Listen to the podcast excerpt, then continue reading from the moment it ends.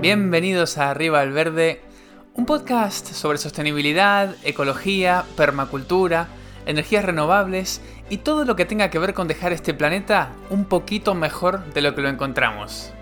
Soy Cristian y en cada episodio charlo con un experto para que nos cuente su forma de ponerle un poco más de verde a la vida. Porque queremos un mundo más verde. Y porque lo necesitamos.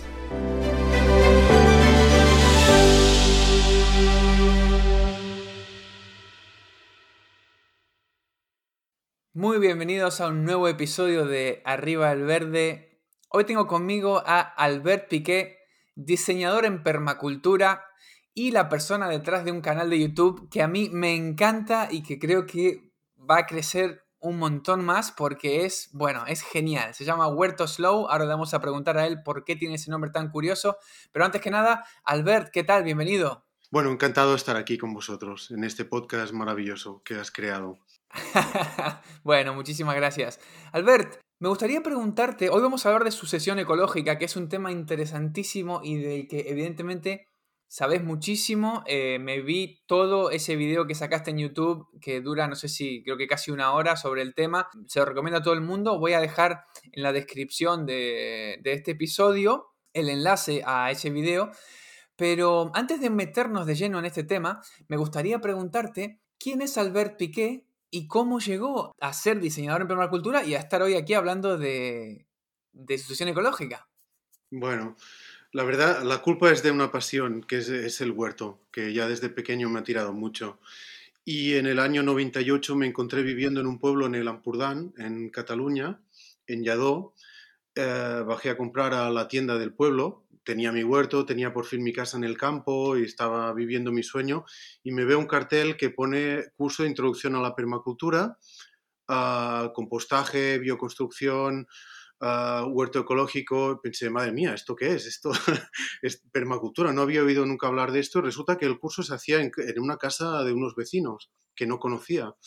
Y nada, allí me gradué en permacultura, descubrí un mundo, vi un poco que todo aquello que a mí me gustaba tenía un encaje y tenía un sentido. Y desde entonces, desde el 98 hasta hoy, pues bueno, dando cursos, eh, a veces trabajando como consultor, otras veces pues mm, ah, practicando permacultura en casa, pero bueno, la permacultura es algo que cuando entras ya, ya no lo dejas nunca.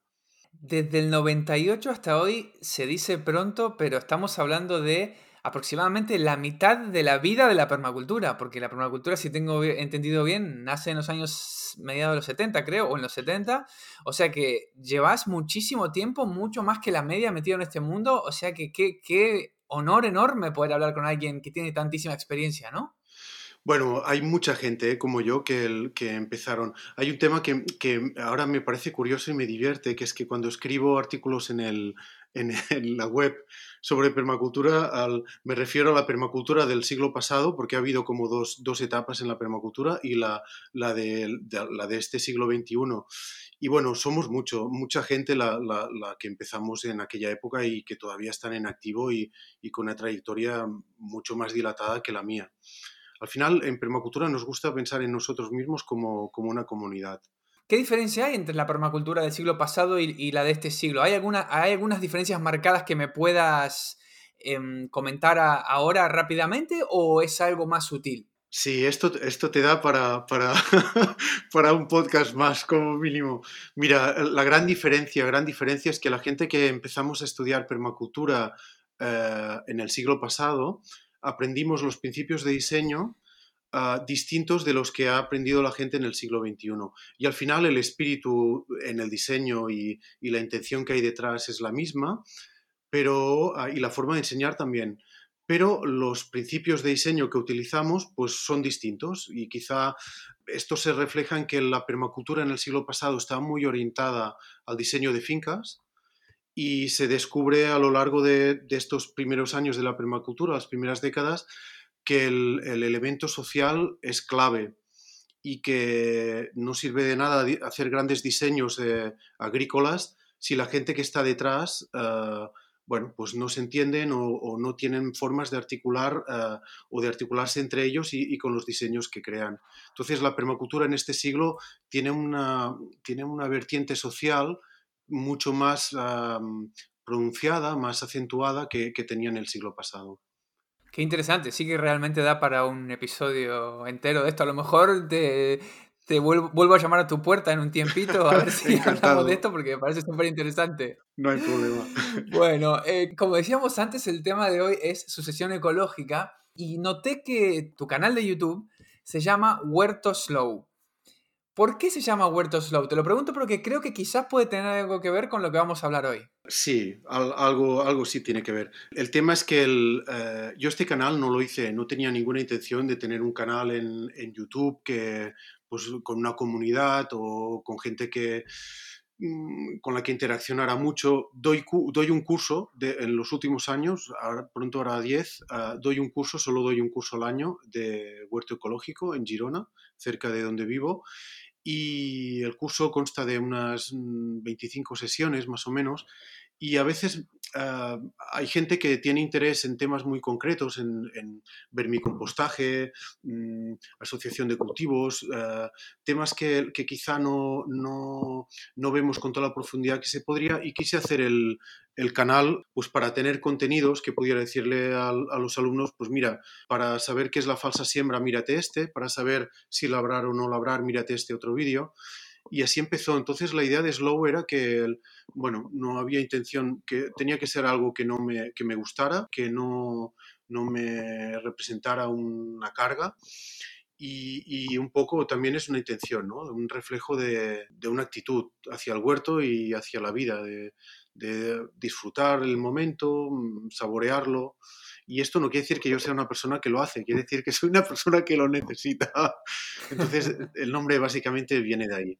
Bueno, pero se refleja mucho en, el canal porque, bueno, la gente que te está escuchando ahora evidentemente lo notará. Tu forma de hablar es una forma de hablar pausada y luego mm, veo como que no hay prisa en tu canal para explicar un tema. Si hay que, si se tarda cinco minutos, son cinco minutos y si tiene que ser una hora como la solución ecológica, es una hora y lo aprecio muchísimo porque a veces, bueno, se quieren explicar conceptos que requieren un cierto tiempo en tiempos muchísimo menores, ¿no? Así que te lo agradezco en nombre de, espero, de mucha gente. Pues yo te agradezco mucho el feedback también, porque a veces vas un poco perdido y, y, sí que tengo una cierta conciencia de que el, soy uno de los peores youtubers de, la historia. Porque claro, mi intención no ha sido nunca ser ni influencer, ni, ni tener un canal, ni nada de esto.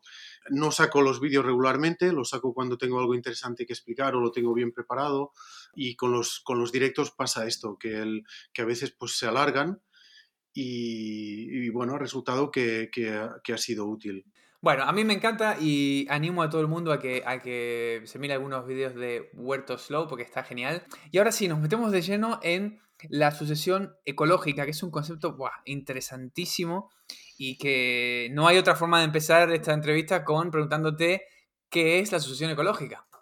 Bueno, pues la sucesión ecológica es un concepto que se ha desarrollado la ciencia, la biología, y que describe cómo los vegetales cooperan entre ellos. Y esto es un tema que, quise empezar allí el vídeo explicando esto, Ah, porque todos hemos nacido, hemos crecido con esta idea de la naturaleza competitiva, ¿no? Del el tigre o el león que se come a la cebra, el pez grande que se come al pez pequeño, ah, los fuertes prevalecen y la verdad es que la, gran mayoría de la biomasa que hay en el planeta son vegetales, son plantas y ah, no compiten entre ellas. Tenemos la idea de que el bosque ahoga las plantas que habían anteriormente, pero lo que se ha, visto a lo largo del último siglo al, al, estudiar esto con detalle es que en realidad las plantas y los distintos estadios de plantas cooperan entre ellos. Entonces la sucesión ecológica lo que hace es describir eh, en qué forma se realiza esta cooperación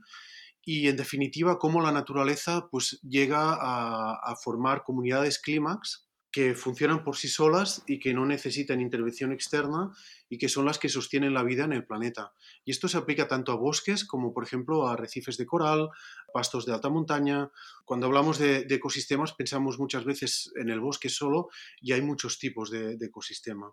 ¿Cómo definirías comunidades clímax? Porque puede haber gente que no esté familiarizada con ese término. Creo que es muy importante que lo definamos para lo que vamos a charlar ahora a continuación. Sí, hay dos temas que van ligados al tema de la asociación ecológica. Antes de responderte directamente, uno es el, reservorio de semillas del suelo y el otro es el concepto de cotono, que después nos podemos extender en esto. Pero eh, especies clímax, comunidades clímax, se refiere a aquellas que, hacen, que funcionan por sí solas, proveen suficientes funciones entre ellas ah, y para ellas mismas como para mm, sostenerse a lo largo del tiempo de manera indefinida. Y el bosque es un gran ejemplo de esto. Por ejemplo, el, el Alledo, este que tenemos aquí cerca de donde vivo, la fallida de Anjurdá, es un bosque de, hayas. Allí la especie clímax son las hayas, pero hay toda una gran cantidad de especies eh, que forman parte de este ecosistema, animales, eh, insectos, eh, vegetales, hongos, que, bueno, dependen de que las hayas estén allí y el, simple hecho de que las hayas sean las que tienen la prevalencia o el, protagonismo en este ecosistema garantiza que el resto puedan seguir viviendo allí eh, de forma indefinida. ¿Podríamos de alguna manera entonces decir que el clímax es el ecosistema al que ese pedazo de tierra tiende o quiere ser en el largo plazo? Sí, es, la naturaleza es muy curioso, pero lo, que, lo que ha descubierto la biología, la ciencia, es que las comunidades vegetales cooperan entre ellas para llegar a crear estos, estos ecosistemas eh, estables. Y, y, son la máxima expresión que puede haber en una zona, en un territorio. Esto siempre dependerá de la roca madre que tengamos, pero y de las condiciones climatológicas, claro, la altitud, la eh, temperatura, pluviometría anual, y esto hace que los bosques que hay, por ejemplo, en el Mediterráneo sean distintos de los que hay en el, en el norte de Europa o que la Amazonia sea distinta de, de los bosques en, en Canadá. Pero el, el, la idea es esta, sí, es que realmente hay un, hay un conjunto de especies que entre ellas funcionan muy bien solas, no necesitan ninguna intervención externa para, para seguir funcionando. Es como funciona la vida en la corteza terrestre. Esto es lo que sostiene la vida aquí. Claro, y lo que hablabas antes de que diferentes lugares van a tener diferentes especies clímax, eso tiene que ver con otro concepto que mencionaste recién, que era el ecotono, ¿verdad? ¿Qué, es exactamente el ecotono? Es que el, tema del ecotono, precisamente lo que comentábamos al principio de, las, de las, em, ah, los principios de diseño que son distintos en el siglo pasado o en este, en permacultura, hay tres principios de diseño en el siglo pasado. Uno es aumentar o mejorar el ecotono, hay otro que es acelerar la sucesión vegetal, que hace referencia a la sucesión ecológica, y hay un tercero que, el, que hace referencia a, asociar elementos entre ellos. El ecotono es el efecto que se produce en la intersección entre dos ecosistemas distintos. Y esto es muy curioso porque, el, igual que la sucesión ecológica, lo podemos ver en, tiene un reflejo también social, si quieres verlo así, o cultural por ejemplo, las músicas de mestizaje, estas culturas eh, mestizas que se crean en las zonas de costeras a lo largo de la historia de la humanidad, esto también es efecto ecotono. Y la manera más fácil de explicarlo a nivel de biología es un río. Eh, el río es un ecosistema, el ecosistema fluvial, el bosque es un, es un ecosistema, el ecosistema forestal, y en el punto de intersección entre ambos, aparece mucha más riqueza de especies, mucha más riqueza de biodiversidad y aparecen especies que son comunes a un ecosistema o al otro, pero también aparecen muchas otras que son propias de, este ecosistema de ecotono. Y en este caso, por ejemplo, en el bosque de ribera, eh, yo aquí donde vivo, el bosque es de encinas y robles. Eh, el ecosistema fluvial, pues tenemos una riera que, bueno, tiene pocas especies, pero que ahí está y cumple su función. Pero en toda la zona de bosque de ribera, pues tenemos desde alisos, em, eh, chopos, fresnos, sauces. Hay una cantidad de árboles que no, no, crecerán nunca dentro del río y tampoco crecerán en el, en el bosque. Y esto es algo que a nivel de diseño y permacultura es valioso porque si aprendes a reconocer estas zonas de cotono y eh, a, explotarlas o a estimularlas o a crearlas, bueno, pues esto se, traduce en beneficios. Y a nivel de huerto, por ejemplo, es, muy obvio en muchos casos. Qué interesante. Ahora vamos a hablar de, cómo aplicar todo esto de la sucesión ecológica, utilizarlo a nuestro favor en nuestro huerto o nuestro bosque de alimentos, etc. Antes de eso te quería preguntar antes mencionaba la sucesión ecológica como asociaciones entre plantas, pero también hay una componente no solamente espacial, sino temporal, ¿no? O sea, las plantas cooperan en el espacio, o sea, dos plantas que hoy están en el mismo lugar o cerca, cooperan entre sí, pero también hay una cooperación en el futuro, ¿verdad? Primero vienen unas y esas preparan el terreno para las siguientes. Hay como una cooperación espacio-temporal, ¿verdad? Sí, sí, es así. fíjate, el, ejemplo más claro siempre es, es, cuando vemos un huerto abandonado o vemos un solar abandonado en, en la ciudad ¿Qué es lo primero que, que, lo va a ocupar? Pues van a aparecer plantas eh, bajas, crasas. Eh, en, un segundo estadio van a aparecer las, las, gramíneas, tipo grama, tipo las que, bueno, serían parecidas al césped. Y en un tercer estadio aparecen estas que son alargadas, que son, son más altas, por ejemplo, la, la, zanahoria silvestre, el hinojo. Estoy hablando de la zona mediterránea, que es la que yo conozco, pero esto será distinto en otras zonas. Claro. Cada una tiene sus sucesiones, sus estadios de sucesión propios. Entonces, eh, cada una va creando las condiciones para que las anteriores eh, se puedan establecer. Y de aquí viene esta idea de cooperación. Siempre había habido la idea de que las gramíneas están ahogando a los líquenes y a los musgos, que han aparecido en primer lugar, y después a, las, a estas que van más reptantes, puede ser la verdolaga, muchas otras. Y, que al final, eh, aquí en, en la zona mediterránea, cuando aparece la zarza y ahoga a todas las demás, pues que está compitiendo, que les está quitando el sitio. Y no, es que resulta que están cooperando, cada estadio tiene su función y tiene su momento y crea las condiciones para que el estadio siguiente pueda prosperar con éxito. Y un gran ejemplo de esto, que, es, muy gráfico, es que si alguna vez visitas aquí en la zona mediterránea una zona que se haya quemado, ves que las políticas de replantación consisten en, en poner pinos pequeños, un poco protegidos para, para, que retengan la humedad y aquello tarda, tarda una barbaridad en prosperar. La naturaleza funciona distinto. La sucesión ecológica lo que hace es crear matorrales antes de los pinos y a través de estos matorrales pueden crecer los pinos más tarde y formar la, formar la, la canopia, formar toda la, cobertura de bosque y, y, dejan toda esta biomasa debajo, que no es que la ahoguen, es que el, su momento ha pasado y las condiciones que, tenían que crear ya no son necesarias y estas plantas simplemente desaparecen. Entonces puede llegar a tener más sentido intentar replicar esa sucesión ecológica en nuestro huerto, en nuestro bosque de alimentos, con plantas perennes, ¿verdad? Porque si, o, se puede usar anuales. ¿Cómo, ¿Cómo va ese tema de anuales y perennes a la hora de intentar acelerar esta sucesión ecológica, como bien decías que era uno de los principios de la permacultura?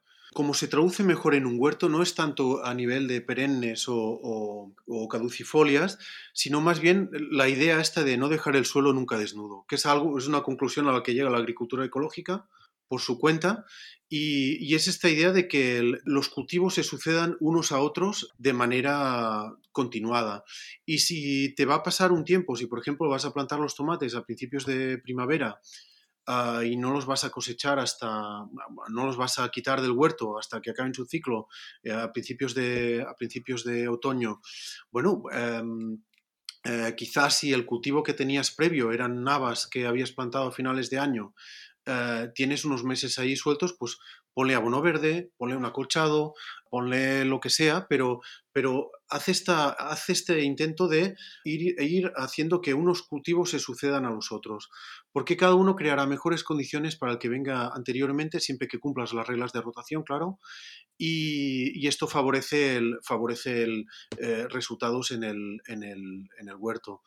Hay, hay un aspecto maravilloso de la permacultura que a mí me gusta en este siglo, que es este aspecto social que comentamos al principio, que es que esta teoría de sucesión ecológica también, si queremos, la, la podemos reflejar a nivel bueno, humano, ¿no? De proyectos. O... Yo tengo un amigo, por ejemplo, que él tiene muy claro que él es un activista ecologista de renombre aquí y él tiene muy claro que él es muy bueno para empezar proyectos, pero, pero que lo suyo no es mantenerlos que hay otra gente que lo hace mejor, ¿no? Entonces, eh, es, tener esta idea de que si trabajas por estadios, creando condiciones para que el estadio posterior reúna mejores condiciones para prosperar, pues bueno, esto trabaja, trabaja en, tu, en tu beneficio. Entonces no es tanto un tema de perennes o caducifolias, la cosa va más de marcarte qué objetivo tienes En el caso del huerto es producir hortalizas y intentar este, esta, esta, sucesión en el tiempo de forma escalonada y, manteniendo las condiciones para que la, el siguiente estadio pues, tenga las condiciones propicias o óptimas para, para funcionar.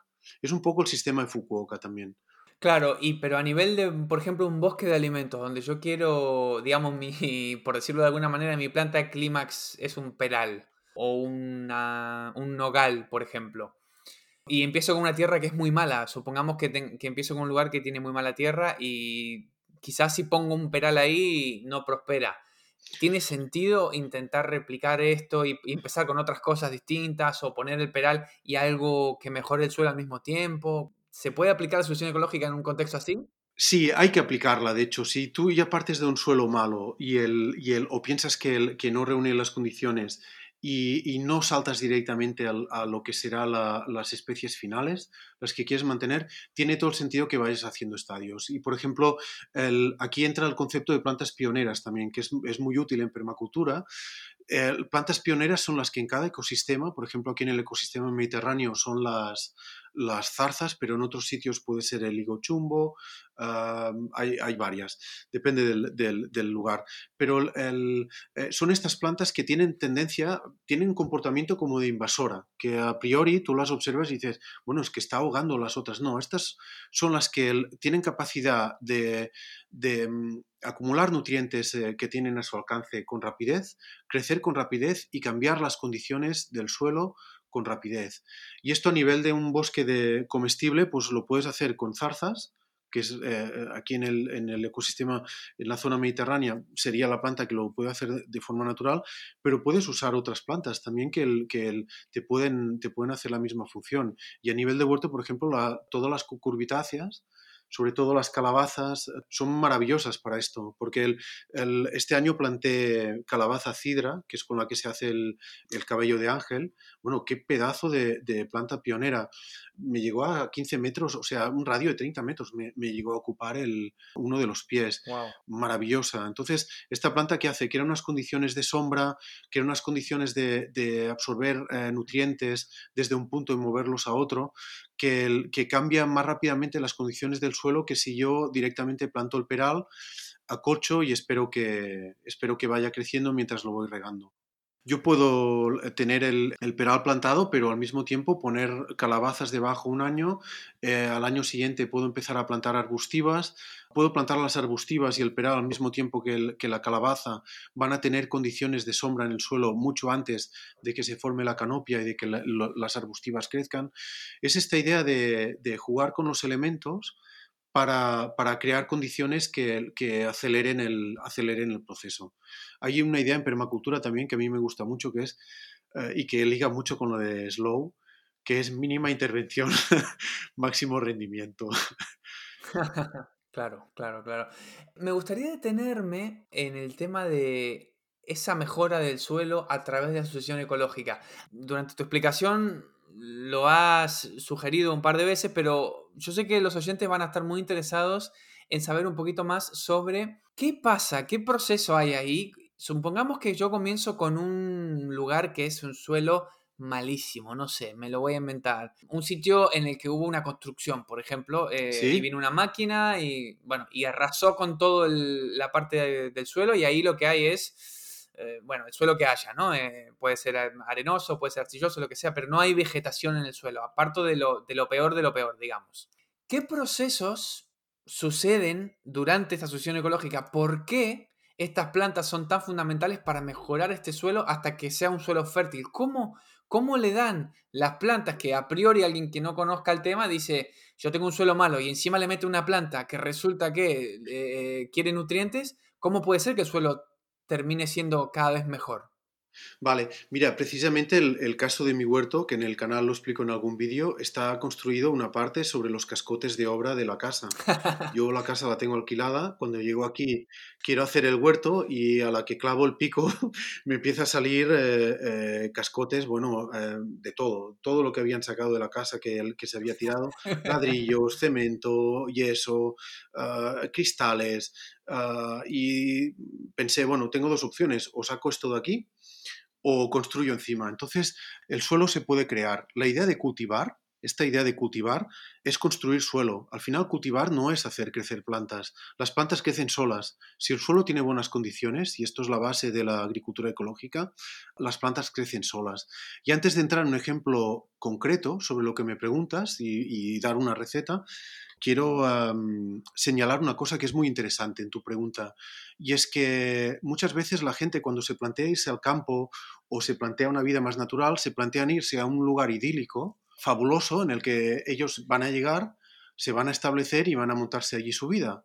Y la idea en la permacultura precisamente es al revés, es lo que tú has descrito, es irte a un lugar deteriorado, que esté hecho, que esté mal, y mejorarlo y el otro, que está bien, no lo toques, porque ya funciona solo. o sea, hay que dejar de tocar espacios idílicos y paradisíacos, dejarlos eh, para la naturaleza. Esto en, permacultura lo llamamos la zona 5, y empezar a regenerar eh, todo aquello que hemos ido estropeando, aunque no lo hayamos hecho nosotros directamente.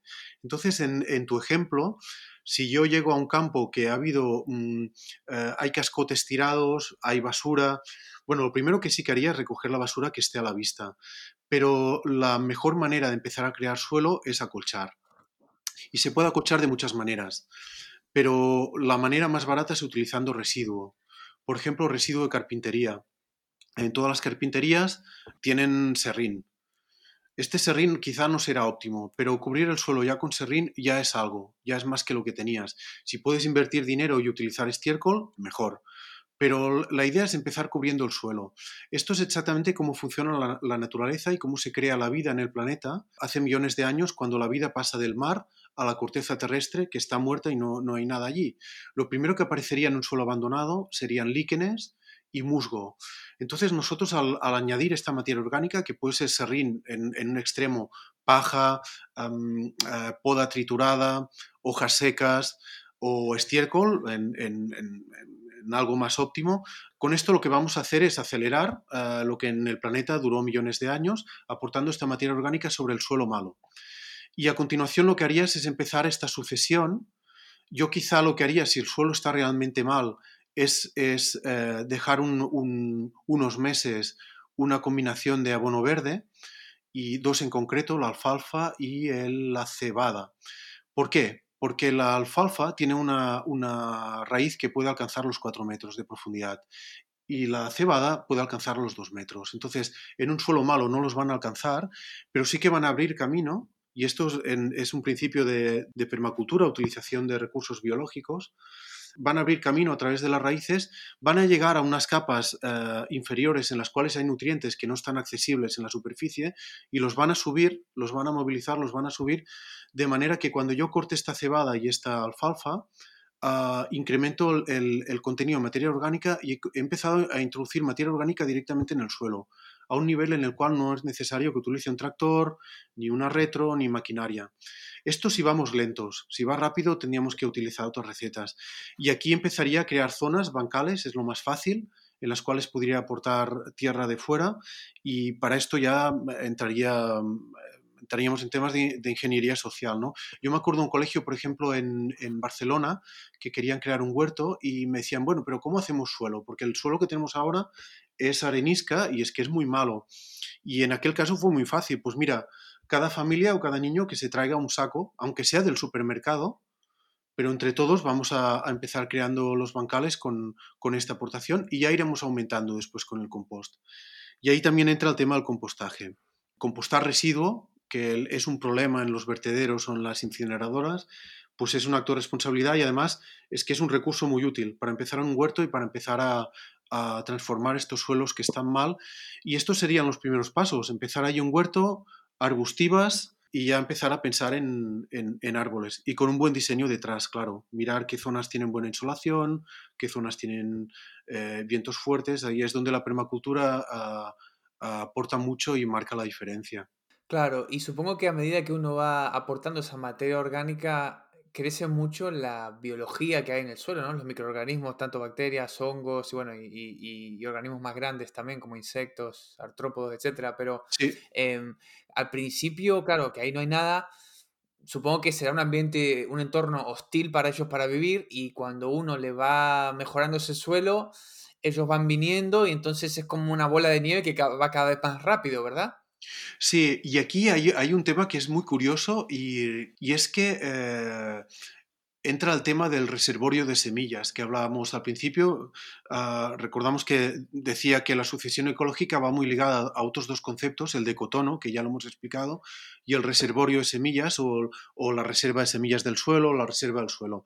Y es que la naturaleza, esto es muy curioso porque eh, todos los suelos están llenos de semillas, todos, absolutamente todos. Y entonces, ¿qué semillas prosperan? Pues aquellas que tienen condiciones para hacerlo. Y en un suelo, por ejemplo, como el que describías, que estuviera ah, lleno de cascotes y tal, es una de las plantas que con cierta probabilidad podrían aparecer, al menos aquí en esta zona en la que vivo, es el estramonio. El estramonio, aparte de ser una planta venenosa, ah, bueno, que tiene toda esta mitología a, su alrededor, ah, es una planta que crece en suelos muy desestructurados, y que, está, ah, está, haciendo lo mismo que, que, estaba describiendo yo de una forma diseñada, ¿no? Está creando materia orgánica, está movilizando nutrientes del suelo, está cambiando las condiciones del suelo, está dejando unas raíces que quedarán ahí dentro y, que dejan material para que los microorganismos se alimenten de ellas. Entonces, esto sucederá de, de forma natural. El, el reservorio de semillas se encuentra en todos los suelos y aquí está la gran paradoja en los huertos, que es que las, las, las, mal llamadas malas hierbas son, son nuestra peor pesadilla, pero al mismo tiempo es que son necesarias, porque es que si nosotros dejamos de cultivar el huerto por A o por B, son ellas las que van a garantizar que todo este tema de la sucesión ecológica se movilice y se acabe produciendo. ¿Puede haber algún oyente que diga, no, imposible, en este suelo en el que yo tengo, porque una cosa que pasa mucho entre la gente que, le gusta tener huerto y eso es que todo el mundo piensa que tiene el peor suelo, todo el mundo piensa que tiene las peores condiciones. Si alguien está pensando, sí, sí, sí, si alguien está pensando que lo que dice Albert no es así, que busque en internet el desierto florido, que es un fenómeno que se da en Atacama, la zona más seca del mundo, es un desierto realmente eh, que uno mira eso y es como, como hormigón. Y una vez cada cierto tiempo se dan unas condiciones en las que se llena de flores. Eh, y a veces pueden pasar años entre floración y floración. Y las semillas evidentemente están ahí. Lo que pasa es que las condiciones para que esas germinen se dan muy, muy, muy de vez en cuando. Así que nada, es que me hizo acordar a eso. Cuando decías todos los suelos tienen semillas, yo pensé en eso, en el desierto de Atacama que, está lleno de semillas aunque no la veamos nunca. Es que es, algo maravilloso cuando ves cómo la naturaleza realmente muchas veces la única cosa que necesita es poder actuar. Sí, totalmente, evidentemente. Te quería también preguntar si ¿Hay algunos síntomas o algunos problemas que aparecen si no respetamos la sucesión ecológica? Es decir, hemos visto que respetando la sucesión ecológica o haciéndola trabajar a nuestro favor, podemos aplicar estos principios en nuestro huerto, en nuestro bosque de alimentos y obtener beneficios. ¿Se da el caso a la inversa entonces? ¿Podemos hacer cosas mal que vayan en contra de la sucesión ecológica y estemos en largo plazo eh, perjudicándonos a nosotros mismos y, al, y a nuestro entorno? Y de ser así, ¿cuáles serían ejemplos que ves bastante seguidos que van en contra de esta solución ecológica? Mira, me haces pensar en Córcega, pero por la parte buena. Después lo comentaremos. Pero el, ejemplo clásico es, un huerto mal llevado. Y el, gran ejemplo eh, de nuestra civilización y nuestra cultura es el monocultivo. El plantar la misma planta en grandes extensiones con un sistema radicular que llega a la misma profundidad, que él mm, requiere los mismos nutrientes, y bueno, ahora ya se hace rotaciones, incluso las subvenciones, eh, eh, al menos en Europa, están condicionadas a que haya rotación en el suelo, rotación de cultivos, pero el gran ejemplo es el monocultivo extractivo, que lo que hace es empobrecer el suelo. Porque todos los suelos tienen tendencia a consumen la materia orgánica, me parece que es a un 3%, un 2 o un 3% anual. Pero cuando tú estás pidiéndole eh, al suelo de un huerto o a un, suelo agrícola que produzca cantidad, este consumo de materia orgánica es, mayor. Entonces, los suelos se empobrecen no solo por la pérdida de materia orgánica, que es necesaria para que los microorganismos que movilizan los nutrientes y los ponen a disposición de las raíces puedan vivir allí y que sean abundantes de forma suficiente, sino que es que además los propios nutrientes del suelo, las propias sales, dejan de movilizarse si no hay, si no hay esta actividad eh, biológica. Entonces, lo peor que puede pasar es esto, es el monocultivo. Y es en lo que se basa nuestra civilización, nuestro sistema de producción, este, el, famoso 3% de la población que se dedica al sector primario, ah, bueno, pues esto es a, copia de, hacer monocultivo extensivo y esto está empobreciendo los suelos. Que por cierto hay un problema ahora actualmente con todo esto de la pandemia y la crisis de los containers, y es que los suelos eh, se, están, se está encareciendo mucho el fertilizante químico. Y si no hay aportaciones de fósforo y potasio en un tiempo en los suelos, la productividad mm, agrícola va a caer en picado. Y esto es algo que ya algunos estados lo han detectado por la subida del precio de los fertilizantes. Crucemos los dedos porque la transición a una agricultura ecológica para alimentar a, a 7.000 millones de personas pues no, no se hace de un día para el otro. Claro, por un lado da miedo, pero por otro lado uno piensa, bueno, a lo mejor es un empujón que necesitamos como sociedad para empezar a depender cada vez menos de fertilizantes químicos, ¿no? Pero evidentemente que no va a ser una transición fácil. Ojalá esto sea de una forma dilatada lo, lo suficiente como para que cree la necesidad sin, sin, generar estrés económico o social, que se pueda hacer una transición, porque realmente es una oportunidad. Las crisis son una oportunidad siempre y, y esto podría ser una para, para, un tipo de agricultura más respetuoso, más, más diversificado, uh, más local no, no, tiene sentido que la gran parte del, del, cereal que consumimos se produzca en Siberia o en, o en, o en el medio oeste americano. Es, esto no es sostenible. Cuando el, el, precio del petróleo siga subiendo, uh, se va a encarecer. Tenemos que empezar a, aprender a cultivar cosas que se habían cultivado aquí y, y tenemos que aprender a renunciar uh, en parte a la abundancia de otras cosas que no se cultivan aquí. En Europa nos gusta mucho el chocolate, pero ya sabemos que aquí el cacao no crece. Y esto lleva a Córcega, que si me permites, eh, me encantaría hablar de Córcega. Por favor, por favor, porque no tengo ni idea de qué vas a decir, así que estas son las mejores, las mejores respuestas. Es que, es, que es, un, es un, concepto, Bill Mollison, el, uno de los padres de la permacultura, pone a Córcega como el ejemplo de sociedad sostenible, agraria, sostenible, ideal los corsos tienen fama de ser vagos, de ser gente que no, no es muy dada a trabajar. Entonces hay un cómic muy divertido, Asterix en Córcega, que lo, bueno, profundiza en este tópico. Entonces, ¿qué pasa en Córcega? ¿Por qué eh, Bill Mollison la pone como ejemplo y por qué tiene relación con la sucesión ecológica? Córcega está cubierta de bosques de castaños y resulta que el castaño, la castaña, resulta que es panificable. Es decir, la castaña se puede convertir en harina y con levadura eh, crece y se puede hacer un pan decente. No solo eso, la castaña se puede usar para hacer cerveza. Hay una frase de Benjamin Franklin que dice que eh, la cerveza es la prueba de que Dios existe, nos ama y quiere que seamos felices. Entonces en Córcega pueden hacer, solo cogiendo frutos de los árboles, de los bosques que cubren la isla, pueden hacer pan y cerveza. ¿Con qué completan la dieta tradicional en, en Córcega? Pues con carne de cerdo, de jabalí, que crece debajo de los bosques. ¿Quién, ¿Quién cría estos cerdos? Nadie. Estos cerdos se alimentan del bosque, de las setas que crecen ahí, de las raíces de, la, de este ecosistema clímax que es el castaño allí, y de las castañas que caen y que nadie recoge. Y, complementan la dieta pues, con pequeños huertos eh, familiares y con gallinas y huevos. Entonces, eh, Bill Mollison pone esta sociedad como ejemplo de, de sociedad sostenible, porque realmente no, no, es necesaria una inversión ni de trabajo, ni de energía, ni económica, año tras año, pues para eh, volver a plantar los árboles, para que los árboles estén en, etapa productiva. Simplemente es estar allí y dejar que la naturaleza siga su curso y ocupar el sitio que, que te toca. Wow, qué interesante. No tenía ni idea de que todo esto pasaba en Córcega. Y así habrá muchísimos otros lugares que, que a lo mejor no conocemos o que, bueno, que Bill Mollison no conocía en su momento, pero... Seguramente, con toda seguridad. Claro, uno de los principios, ¿no? Es trabajar con la naturaleza, ¿verdad? Y, no en contra de ella. Bueno, no sé si es un principio o no, pero es algo que, de lo que se habla mucho. Sí, sí, es así, es tal cual, lo has descrito. Volviendo al tema de, entonces de la asociación ecológica, ¿hay ciertas plantas que sean comestibles, que sean plantas de huerto, con las que convenga empezar, porque antes, en un momento de nuestra charla, mencionaste que había que respetar eh, las rotaciones de cultivos, ¿verdad? Sí. Y entonces, bueno, supongo que habrá muchos, muchas teorías de qué poner después de qué, cuándo poner esto, cuándo poner lo otro, pero cuando estamos empezando con un huerto eh, sobre tierra no del todo fértil o, no ideal, ¿Qué conviene hacer? ¿Empezar con leguminosas? ¿Empezar con ¿cómo plantearías una solución ecológica ejemplo en, tu región, ¿no? en tu clima?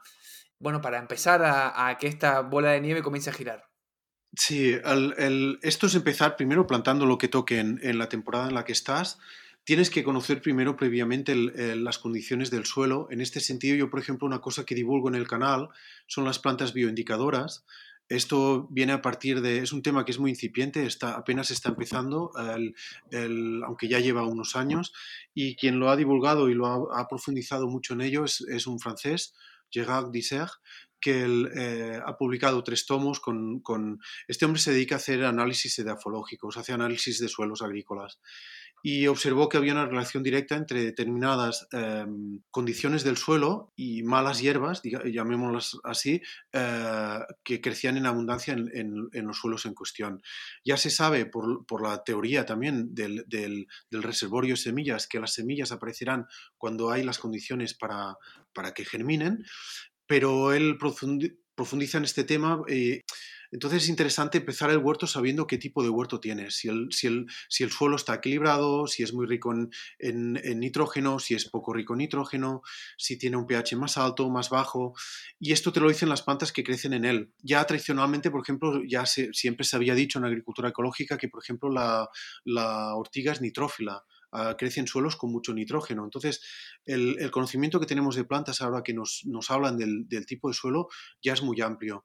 Y esto es importante, partir de este punto de partida, y por eso algo que evito en en la web es dar recetas, porque si tú, por ejemplo, vas a plantar leguminosas en un suelo que ya tiene mucho nitrógeno, te vas a encontrar, porque hay lixiviados, por, la razón que sea, te vas a encontrar con problemas. Vas a tener leguminosas con muchos pulgones. El pulgón aparece en las leguminosas cuando hay un exceso de nitrógeno. El, pulgón ayuda a regular este exceso de nitrógeno. Entonces, ah, es importante saber el punto de partida. Pero por regla general, siempre acolchar no es una mala idea y empezar con lo que se pueda plantar en el momento con cultivos que no sean exigentes. Yo algo que recomiendo mucho para, para empezar es en invierno las habas, y en, verano el, ajo tierno es que no, aparte que me gusta mucho, es que no, te pide nada, que te crece en cualquier sitio. Entonces, eh, y son dos cultivos muy, muy, muy fáciles. Y empezar, el, primer paso e, es, empezar, pero está bien tener una información previa de, sobre el suelo. Va bien hablar con vecinos que te expliquen qué, qué se hacía allí, qué tipo de cultivos hacía. Por ejemplo, un problema que tenemos mucho aquí en Girona, en, las huertas del, ayuntamiento, es que mucha gente procedente de África, subsaharianos, plantan mucho gombó, ocra, ah, en gran cantidad, pero no plantan nada más. Entonces, esta gente está intentando cambiar de huerto cada año porque saben que si repiten el cultivo en el mismo sitio de ocra, eh, la producción cae en picado y que además las plantas van, están enfermas. Entonces ahí entra la, rotación de cultivos. Y en cuanto a rotación, hay muchos sistemas, muchísimos sistemas. El que se divulga más es yo no miro la rotación y pongo nutrientes cada vez, pongo compost o pongo estiércol intercalado entre los cultivos. Pasa que este tiene el problema de que a veces puede subir demasiado el nitrógeno en el suelo los nitratos se acumulan en las plantas, las hortalizas de hojas acumulan estos nitratos y a veces puede ser poco sano. No hay ningún sistema de rotación que sea sencillo, pero así a priori y explicado rápido, eh, no repetir familia botánica es una buena idea. Es decir, si por ejemplo las calabazas, los tomates, eh, los pimientos, las, las berenjenas son de la misma familia, son solanáceas, no las plantes unas a continuación de las otras o no las plantes en el mismo sitio dos años seguidos. Claro. Em, eso que decías de que las plantas se acumulan nitratos puede ser una, una situación poco sana. ¿Es que la planta tiene problemas o la planta se ve bien y es poco sano para nosotros comérnosla? Sí, los nitratos eh, los utiliza la planta para, formar proteínas y alguna otra función. Entonces, cada vez que construye hoja, lo que, el principal alimento en todas las plantas es el carbono y lo toman del aire y nos devuelven oxígeno. Y gracias a esto, durante millones de años, cambiaron la, atmósfera del planeta, tenemos este 18% de oxígeno maravilloso y podemos respirar. Entonces, lo que más necesitan es el carbono y lo toman del aire, pero el nitrógeno es imprescindible y lo utilizan sobre todo para construir hojas y estructuras de hojas, ¿vale? No estructuras, exactamente estructuras no, porque utilizan el carbono, pero para construir las, las proteínas necesitan nitrógeno. Si hay un exceso de nitrógeno, se traduce en nitratos, y se acumula en los tejidos. Y esto si lo comes eh, eh, puede ser contraproducente. Es una de las razones por las cuales en la agricultura extensiva es tan importante que vigilen con, el, con la cantidad de, de, abono de síntesis que se tira. De hecho, si tiran demasiado nitrato queman las plantas. Entonces, y queman el suelo y queman las plantas. Entonces, sí, este tema no es, no, es para, no es para vivir preocupado por ello, pero sí que es importante saber que el tema de ir abonando siempre entre cultivos pues mm, a la larga no, no es una buena política, no es una buena idea. Claro, mucho mejor entonces ir rotando cultivos, ¿no? Cambiando las especies que vamos cultivando año tras año para no repetir siempre la misma en el mismo lugar. Sí, porque es que además esta forma de, esta forma de cultivar es que es una forma de cultivar de países ricos, de, de gente, de nuevos ricos. O sea, compro el abono, me hago traer el estiércol del, del, vecino, lo pago. Yo muchas veces pienso cuando, a veces en el canal, antes de grabar un vídeo o en las clases, pienso, si mi abuelo, que, que cultivó, alimentó a toda la familia y a media empresa con los huertos que cultivaba en la posguerra de la Guerra Civil Española, mi abuelo eh, me oyera, me daría una colleja. Diría, pero, pero tú, tú, ¿de dónde vas a sacar el dinero para hacer todo esto? Mi madre siempre me explicaba que, que estaba traumada porque sabía que cuando tocaba plantar patatas, vaciaban la fosa séptica de casa. ¿Por qué? Porque no había dinero para traer estiércol de fuera. Además estaban en la ciudad, estaban en trama urbana, en Santa Coloma de Gramanet, al lado de Barcelona. Entonces, este, aprender la rotación de cultivos no solo es aprender una agricultura más fácil, es que es una agricultura más barata y también hay que pensar una cosa que esto en permacultura lo tenemos presente, y es que el, si tú traes inputs de fuera, si tú traes el abono de fuera, es que lo estás quitando de otro sitio. Si es un residuo y va a ser algo contaminante, tráelo. Pero es que en algunos casos es mejor que lo produzcas tú mismo y que cada sitio produzca el suyo, porque esta es la manera de poder regenerar todos los suelos. Sí, bueno, y por no hablar de cosas como esas bolsas de sustrato que se compran en los viveros que mucha gente las utiliza para cultivar y que realmente gran parte del sustrato es turba y la turba viene de unos ecosistemas que estamos destruyendo para cultivar tomates que nos salen carísimos. Exactamente. Si uno tiene que pagar ese dinero para poner un tomate, mejor comprarte un tomate de, agricultura ecológica que te va a salir más barato que cultivarlo. Qué gran ejemplo, Cristian, porque realmente es tal como dices. Yo para cultivar mis tomates y ser sostenible en mi terraza, me llevo la turba de un ecosistema muy frágil que ha tardado miles de años en formarse y que, y que no se va a regenerar, va a quedar peor de lo que estaba. Entonces, eh, tienes toda la razón. Por esto, en los cursos yo siempre explico una de las cosas con las que tienes que empezar, aparte de construir la valla en el huerto para, para buenas vallas hacen buenos vecinos, dicen los ingleses, el, es eh, el tema de, del compostaje. O sea, tu propio residuo, tú cada día comes en casa, aunque sea solo el desayuno porque comes y cenas fuera, da igual. Pero algo de residuo vas a producir. Incluso tus vecinos van a producir residuo. Pues al compostador y a transformarlo para mejorar el suelo en el que, en el que tú cultivas. Y, este es un input que tú ya traes a tu casa y que puedes reinvertir allí. Sí, tampoco hace falta gastarse una fortuna en un compostador. Si alguien se lo quiere gastar, adelante, pero tampoco eh, yo he visto compostadores que valen realmente muchísimo dinero y son cuatro paredes de plástico y una tapa. Entonces, bueno, eh, sí que estéticamente a lo mejor son más bonitos y no pasa nada si uno se los compra, pero a veces he hablado con gente que tiene la sensación de que hasta que no tenga yo ese compostador no puedo empezar a hacer compost. Y, yo les digo, bueno, si no hay otra se puede enterrar en el suelo de tu huerto. Sí, señor. Acabas de dar en el clavo con otra cosa, que es que a veces parece que necesitamos el objeto mágico. El compostador me va, me va a resolver la vida, ¿no? O el, y no, eh, realmente es como dices, el compostaje es un proceso espontáneo es espontáneo, se produce de, forma sola y puedes, puedes hacerte el compostador con miles de materiales o no hacer, eh, tener compostador y, hacer compostaje directamente en el suelo. Yo composto directamente en los bancales donde cultivo. Siempre en la rotación lo que hago es intercalar algún bancal y en este es en el cual voy aportando todo el residuo de la cocina, todo el residuo del huerto residuo que pueda importar, pues de árboles cercanos, cuando hago leña o lo que sea, y, el, y, el, y lo composto directamente en el suelo. Y no, no es necesario. ¿Que tienes un compostador? Mejor. Y en esto querría decir que, el, que hay un tema interesante, de todos modos, que es que el, compostador en espacios pequeños puede ser muy útil y en Europa, al menos en España y, y, el protocolo que se aplica todavía es el que diseñé yo para un municipio aquí hace 20 años, muchos ayuntamientos suministran un compostador para que los propios vecinos puedan transformar este residuo de la cocina y lo, suministran de manera gratis. Ah, este residuo de la cocina en, un abono para el jardín o para el huerto.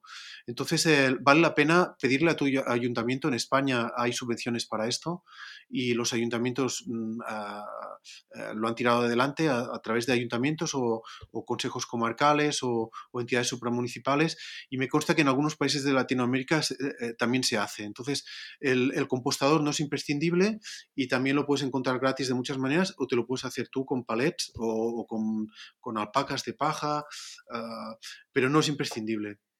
Claro, no, y realmente es una, es una estructura muy fácil de construir, eh, muy, muy, muy fácil. Em, decías que compostabas en, tu, en tus bancales y me pregunto eh, de qué, bueno, primero que a eso le veo la ventaja increíble de que más allá de que del compost que generes, eh, claro, todos los lixiviados y todo, toda la biología que está sucediendo debajo del compost, en el suelo en sí, es genial, ¿no?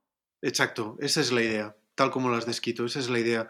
Los lixiviados quedan allí, cuando haces el compost directamente donde cultivas, lo usas dos veces, porque cuando lo retiras del bancal, el bancal queda con mucha más actividad microbiológica, con muchos más eh, eh, microorganismos y, macro, macro, y microinvertebrados, y además allí donde muevas el compost también vas a mejorar el suelo, entonces matas dos pájaros de un tiro, como se dice eh, coloquialmente.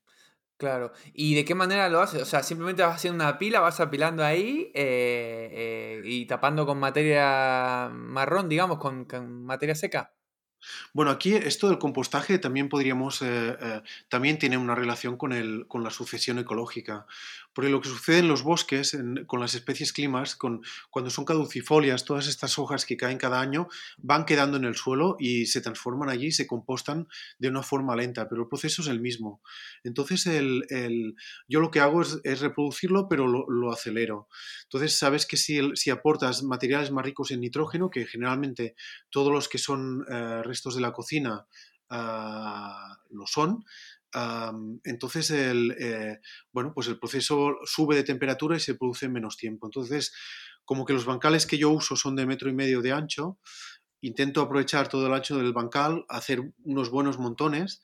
Si veo que no tengo suficiente material, tengo algún campo aquí cerca o, tengo los márgenes del camino, aprovecho para limpiar el margen del camino, hago acopio de, materia orgánica y la, aporto al compost y sencillamente dejo que se produzca.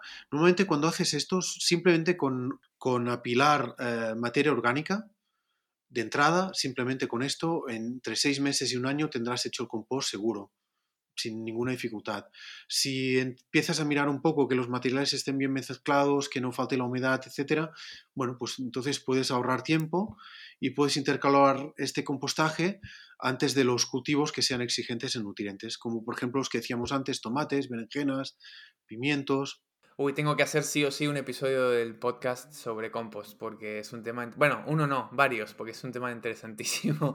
Pero bueno, muchas gracias Albert por, por ilustrarnos. Sí, y el compost es que es, es un mundo. claro que sí, sí, me lo imagino. Bueno, ya para ir cerrando esta charla en la que, te digo, me quedaría durante muchísimo tiempo, em, te quería preguntar si hay algo de la sucesión ecológica que no te haya preguntado o que no hayamos hablado y que te parezca que es, es importante eh, añadir.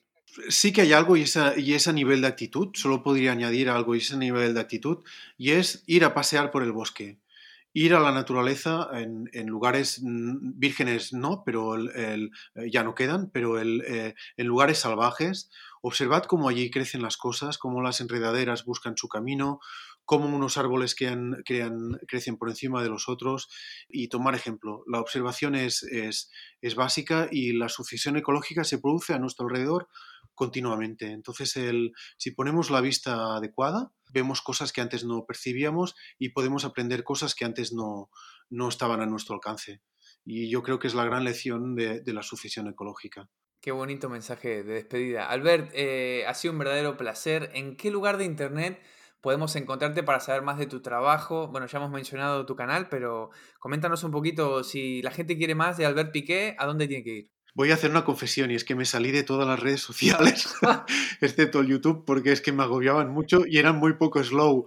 Entonces, eh, si queréis buscar algo más en el canal de YouTube, Huerto Slow, o bien en huertoslow.com, intento que haya una relación entre los contenidos del canal y la web pero con la web como que intento ser riguroso y exhaustivo, pues voy un poco más lento. Pero en huertoslow.com o, en la, o en el canal de YouTube, allí podéis encontrar contenidos y encantado de ayudar si tenéis dudas, lo que sea, para eso estamos, para ayudar. No se pierdan el canal porque realmente es espectacular. Albert, muchas gracias, hasta la próxima, ha sido un verdadero placer. Gracias a ti y, suerte y enhorabuena por el canal, por, el podcast, porque es un acierto. Me gusta mucho. muchas gracias.